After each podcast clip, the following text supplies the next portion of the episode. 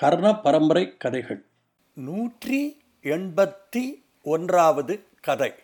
சாலமன் அரசர் சொன்ன கதை. Story told by King Solomon.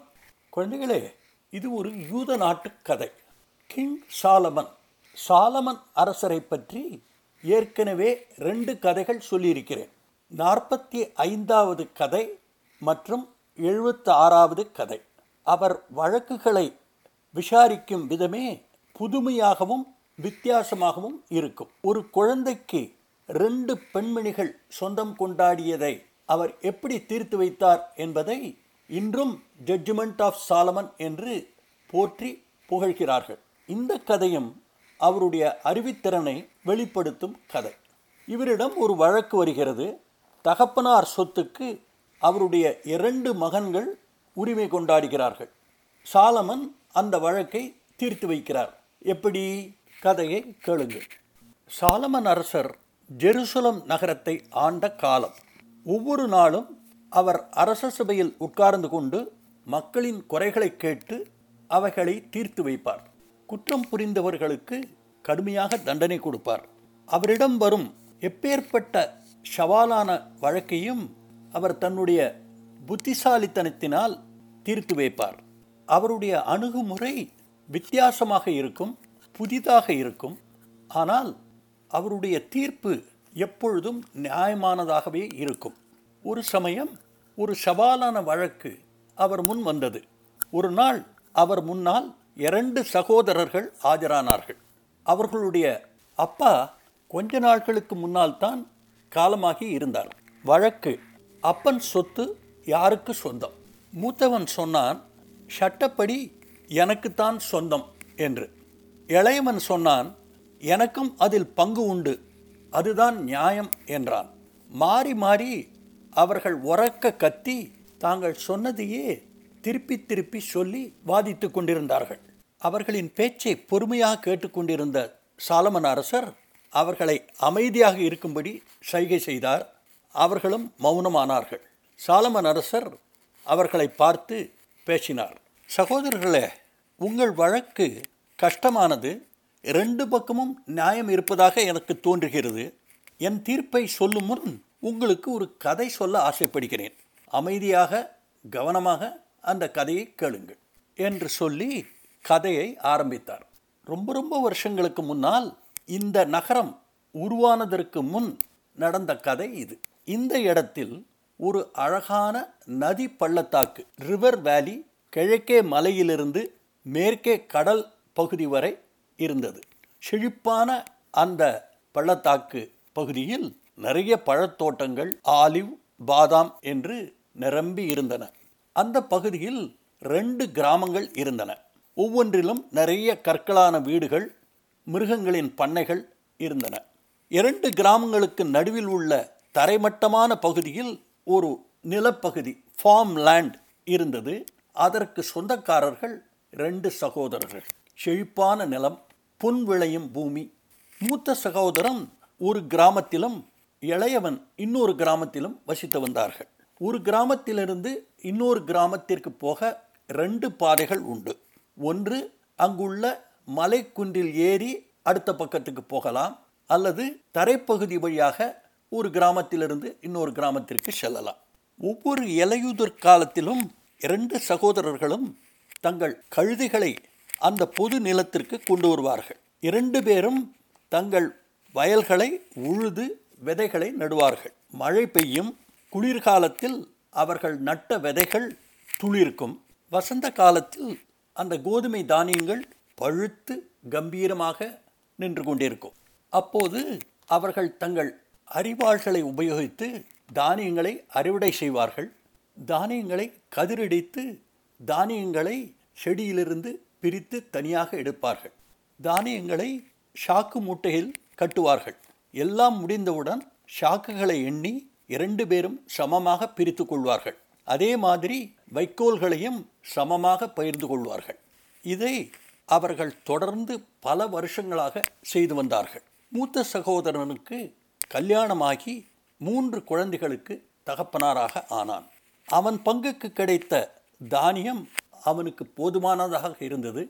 திருப்தியாக சந்தோஷமாக வாழ்ந்து வந்தான். இரண்டாவது சகோதரன் கல்யாணம் பண்ணிக்கொள்ளவில்லை ஏனென்று கேட்டால் தனக்கேற்ற பெண் இன்னும் பிறக்கவில்லை என்று தமாஷாக சொல்லி தப்பித்து விடுவான். அவனும் ஒரு திருப்தியான வாழ்க்கை வாழ்ந்து வந்தான். ஒரு வருஷம் அறுவடை முடிந்து வழக்கம் போல் சகோதரர்கள் தானியங்களை பிரித்து கொண்டார்கள். ஒவ்வொருவருக்கும் இருபது மூட்டைகள் கிடைத்தன. மூத்தவன் தன் மூட்டைகளை கழுதி மேல் ஏற்றி தன் வீட்டிற்கு எடுத்து சென்று கொண்டிருக்கும் பொழுது தம்பியை பற்றி நினைத்தான். நான் அதிர்ஷ்டசாலி மனைவி மக்கள் என்று எனக்கு ஒரு குடும்பம் இருக்கிறது. வயதான காலத்தில் என்னையும் என் மனைவியையும் பார்த்து கொள்ள என்னுடைய குழந்தைகள் இருக்கிறார்கள். பாவம் என் தம்பி. அவனுக்கு யாரும் இல்லை. அவன் நிறைய சேமித்து வைத்தால்தான் அவனுடைய வயதான காலத்தில் அவன் சௌகரியமாக இருக்க முடியும். என்னை விட அவனுக்குத்தான் நிறைய தானியங்கள் தேவை. அவனுக்கு நான் கட்டாயம் ஏதாவது செய்ய வேண்டும் என்று நினைத்தான். அந்த நிமிடத்தில் தன்னுடைய தம்பிக்கு ஒரு சர்ப்ரைஸ் கிஃப்ட் கொடுக்கவும் தீர்மானித்தான். இருட்டு நேரம் வரும் வரை காத்திருந்தான். தன்னுடைய தானிய கொட்டகையிலிருந்து மூன்று சாக்குகளை தன் கழுதை மேல் ஏற்றி தன் வீட்டிற்கு பக்கத்தில் உள்ள மலைப்பாதை வழியாக குன்றில் மேல் ஏறி மறுபக்கத்தில் உள்ள தன்னுடைய தம்பி வீட்டிற்கு சென்றான். வீட்டிற்கு பின்னால் உள்ள தம்பியின் தானிய கிடங்கில் தான் கொண்டு வந்த மூன்று மூட்டைகளை வைத்துவிட்டு சப்தம் போடாமல் திரும்பி வந்தான். வரும்பொழுது மனதிற்குள் நினைத்து கொண்டான் நாளை காலையில் இந்த அதிகப்படியான மூட்டைகளை பார்த்த நம் தம்பியின் முகத்தில் எவ்வளவு சந்தோஷம் இருக்கும் என்று நினைத்து மகிழ்ச்சி அடைந்தான் மறுநாள் காலை மூத்தவனின் மனைவி அறுவடையை பற்றி கேட்டாள்.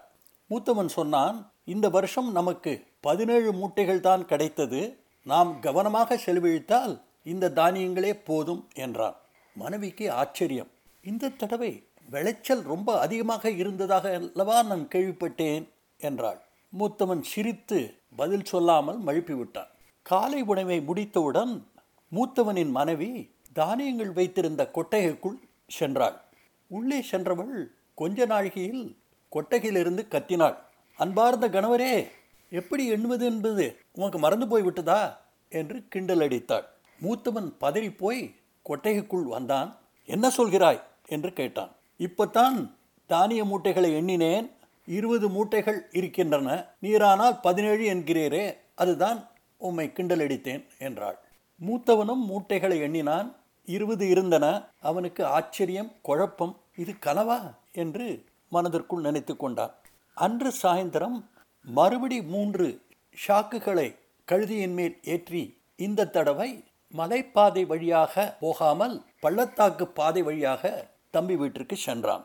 தம்பி வீட்டில் அந்த மூன்று ஷாக்குகளையும் வைத்துவிட்டு வீடு திரும்பினான். மறுநாள் காலை மனைவியிடம் சொன்னான் அன்பே இன்று பதினேழு தான் இருக்கும். ஏனெனில் நான் மூன்று ஷாக்குகளை கொடுத்து விட்டேன். தன் கையால் உதட்டை தொட்டு அது ஒரு ரகசியம் என்றான். மனைவி கேட்டாள் நிச்சயமாகவா? என்று. ஆம் நிச்சயமாக. வா உனக்கு காண்பிக்கிறேன் என்று சொல்லி அவளை கொட்டையக்குள் அழைத்து சென்றான். மனைவியை வைத்துக்கொண்டு மூத்தவன் மூட்டைகளை எண்ணினான். இருபது மூட்டைகள் இருந்தன. மனைவி இதை ரசிக்கவில்லை. கோபத்துடன் என்ன விளையாடுகிறீர்? உண்மையை சொல்லும் என்றாள். அவனுக்கு என்ன பேசுவது என்றே தெரியவில்லை. மௌனமாக இருந்தான். மனதுக்குள் இது என்ன மேஜிக்கா அல்லது எனக்குத்தான் வயதாகி ஞாபகம் மருதி வந்துவிட்டதா? என்று நினைத்தான். மூன்றாம் நாள் இரவு மூத்தவன் நினைத்தான் இந்த பரிசை நிச்சயமாக இன்று என்னுடைய தம்பியிடம் சேர்த்து விடுவேன் என்று சொல்லி மூன்று சாக்குகளை கழுதை மேல் ஏற்றி இந்த தடவை சீக்கிரம் போவதற்காக குன்றுப்பாதை வழியாக சென்றான் மூன்று நாட்களுக்கு முன்னால் இளைய சகோதரன் தன் பங்குக்கு கிடைத்த இருபது மூட்டைகளை தன்னுடைய கடங்கில் இறக்கிவிட்டு தன் அண்ணனை நினைத்து கொண்டான். நான் ஒரு தனிக்கட்டை ஆனால் அண்ணனுக்கு ஒரு குடும்பம் இருக்கிறது. என்னை விட அவனுக்குத்தான் நிறைய தானியங்கள் தேவை. நான் நேரடியாக கொடுத்தால் அவன் வாங்கி கொள்ள மாட்டான். அவனுக்கு எப்படி இந்த தானியங்களை சேர்ப்பது என்பது எனக்கு தெரியும். இன்று இரவே அவனுக்கு தெரியாமல் நான் மூன்று ஷாக்குகளை அவனுடைய கடங்கில் வைத்துவிட்டு வருகிறேன் என்று தீர்மானித்து மூன்று ஷாக்கு மூட்டைகளை அவனுடைய கழுதியில் ஏற்றி பள்ளத்தாக்கு பாதை வழியாக அண்ணன் வீட்டுக்கு சென்று அங்கே அவனுக்கு தெரியாமல் அவனுடைய தானிய கடங்கில் மூன்று மூட்டைகளை வைத்துவிட்டு வீடு திரும்பினான். மறுநாள் காலை இளையவன் தானிய கடங்கிற்குள் சென்றான். சென்றவனுக்கு அங்கே நிறைய மூட்டைகள் இருப்பது போன்ற ஒரு பிரமை தோன்றியது. மூட்டைகளை எண்ணினான் இருபது மூட்டைகள் இருந்தன. யோசித்தான் என்னிடம் இருபது இருந்தது மூன்று மூட்டைகளை அண்ணனிடம் கொடுத்து விட்டேன். அப்படியானால் பதினேழு தானே இருக்க வேண்டும்? எப்படி இருபது வந்தது? இது என்ன மாயம்? நான் கனவு காண்கிறேனா? என்று குழம்பி போய் வீட்டுக்குள் சென்றான். அன்று இரவு மூன்று மூட்டைகளை தன் கழுதையின் மேல் ஏற்றி குன்றுப்பாதை வழியாக தன்னுடைய அண்ணன் வீட்டிற்கு சென்று மூட்டைகளை அண்ணனுடைய தானிய கடங்கில் வைத்துவிட்டு வீடு திரும்பினான். மறுநாள் காலை தானிய கடங்கிற்குள் சென்று மூட்டைகளை எண்ணினான். அவனுக்கு அதிர்ச்சி. இருபது மூட்டைகள் இருந்தன. இந்த மர்மத்திற்கான காரணத்தை தெரியாமல் குழம்பி போயிருந்தான். ஆனால் மனதிற்குள் ஒரு தீர்மானத்தை எடுத்துக்கொண்டான். இன்று இரவு எப்படியாவது இந்த மூன்று சாக்கு மூட்டைகளை என் அண்ணனிடம் சேர்ப்பேன் என்று. அன்று சாயந்தரம் மூன்றாவது தடவையாக அவன் மூன்று சாக்கு மூட்டைகளை கழுதியின் மேல் ஏற்றி மலைப்பாதை வழியாக தன் அண்ணன் வீட்டிற்கு சென்றான். மேகங்களே இல்லாத ஆகாயத்தில் முழு நிலவு பிரகாசித்து கொண்டிருந்தது. இளையவன் குன்றின் உச்சியை அடைந்தான். அங்கே இவனை நோக்கி இவனுடைய அண்ணன் கழுதியோடு வருவதை பார்த்தான். ரெண்டு சகோதரர்களும் சந்தித்து கொண்டார்கள். ஒரு வார்த்தை கூட பேசாமலேயே இருவரும் தாங்கள் மேற்கொண்ட பயணத்திற்கான காரணத்தை புரிந்து கொண்டார்கள். மூத்தவனுக்கு புரிந்துவிட்டது முதல் நாள் தான் மலைப்பாதை வழியாக தம்பி வீட்டுக்கு செல்லும் பொழுது தம்பி பள்ளத்தாக்கு வழியாக தன் வீட்டிற்கு வந்திருக்கிறான். ரெண்டாம் நாள் நான் பள்ளத்தாக்கு வழியாக செல்லும் பொழுது அவன் மலைப்பாதை வழியாக என் வீட்டிற்கு வந்திருக்கிறான். இவ்வளவு பாசமுள்ள தம்பியை நான் பெற உண்மையிலேயே நான் ஒரு பெரிய அதிர்ஷ்டசாலி என்று நினைத்தான்.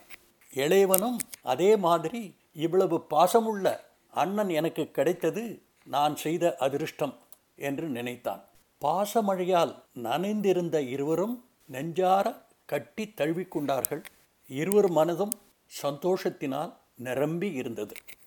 இந்த ரெண்டு கிராமங்களுக்கு நடுவில் உள்ள குன்றிலிருந்து தான் நாம் இப்பொழுது வாழும் ஜெருசலம் சிட்டி ஆரம்பமாயிற்று. அந்த ரெண்டு சகோதரர்கள் சந்தித்து கொண்ட புனிதமான இடத்தில்தான் இங்குள்ள புனிதமான கோவில் கட்டப்பட்டிருக்கிறது. சாலமன் அரசர் தன் கதையை சொல்லி முடித்தார். இரு சகோதரர்களும் மௌனமாக நின்று கொண்டிருந்தார்கள். சபையில் உள்ள எல்லோரும் ஆவலுடன் இவர்கள் என்ன சொல்லப் போகிறார்கள் என்பதை கேட்க காத்து கொண்டிருந்தார்கள் கொஞ்ச நாழிகைக்கு பிறகு மூத்த சகோதரர் தன்னுடைய தம்பியை பார்த்து தம்பி நம் அப்பாவின் சொத்து இனிமேல் நம்முடையது. உன்னுடையது அல்ல என்னுடையது அல்ல. நாம் இருவரும் சமமாக பகிர்ந்து கொள்ள வேண்டிய சொத்து என்று சொன்னார். சகோதரர்கள் ஒருவரை ஒருவர் தழுவிக்கொண்டார்கள். சாலமன் அரசருக்கு தங்கள் நன்றியை தெரிவித்துவிட்டு தாங்கள் இனிமேல் ஒற்றுமையாக வாழ்வோம் என்று உறுதி அளித்துவிட்டு அங்கிருந்து கிளம்பினார்கள். அரச சபையில் உள்ளவர்கள் நம்முடைய மன்னர் ஒரு சிறு கதை மூலம் சண்டை போட்டு கொண்டிருந்த ரெண்டு சகோதரர்களை சேர்த்து வைத்தாரே என்னே அவருடைய அறிவுத்திறன் என்று அரசரை புகழ்ந்து கொண்டு அரச சபையை விட்டு கிளம்பி சென்றார்கள். அதோடு நிற்கவில்லை. சாலமன் அரசர் சொன்ன இந்த பாசக்கார சகோதரர்களின் கதையை தங்கள் குழந்தைகளுக்கு சொல்லி அது ஒரு நாடோடி கதையாக மாறி உலகம் பூரா இந்த கதை பரவியது. குழந்தைகளே இந்த கதை பிடிச்சிருக்கா? உங்கள் வீட்டில் இருக்கும் உங்கள் சகோதர சகோதரிகளிடமும் இதே மாதிரி பாசமாக இருக்க பழகிக்கொள்ளுங்கள் பெரியவர்கள் சொல்வார்கள் சகோதரர்கள் ராமர் லக்ஷ்மணர் மாதிரி இருக்க வேண்டும் வாலி சுக்ரீவர் மாதிரி சண்டை போட்டுக்கொள்ளக்கூடாது என்பார்கள். நீங்களும் இந்த கதையில் சொல்லப்பட்டிருக்கும் சகோதரர்கள் போல் ஒற்றுமையாக இருந்து உங்கள் குடும்பத்திற்கு பெருமை சேர்த்து கொடுங்கள். குழந்தைகளே இந்த கதையை பற்றி நீங்கள் என்ன நினைக்கிறீர்கள் என்பதை Aingaran twenty twenty at Gmail dot காமுக்கு எழுதுங்கள். கதைகள் தொடரும். அதுவரை அன்புடன் உங்கள் ஐங்கரன்.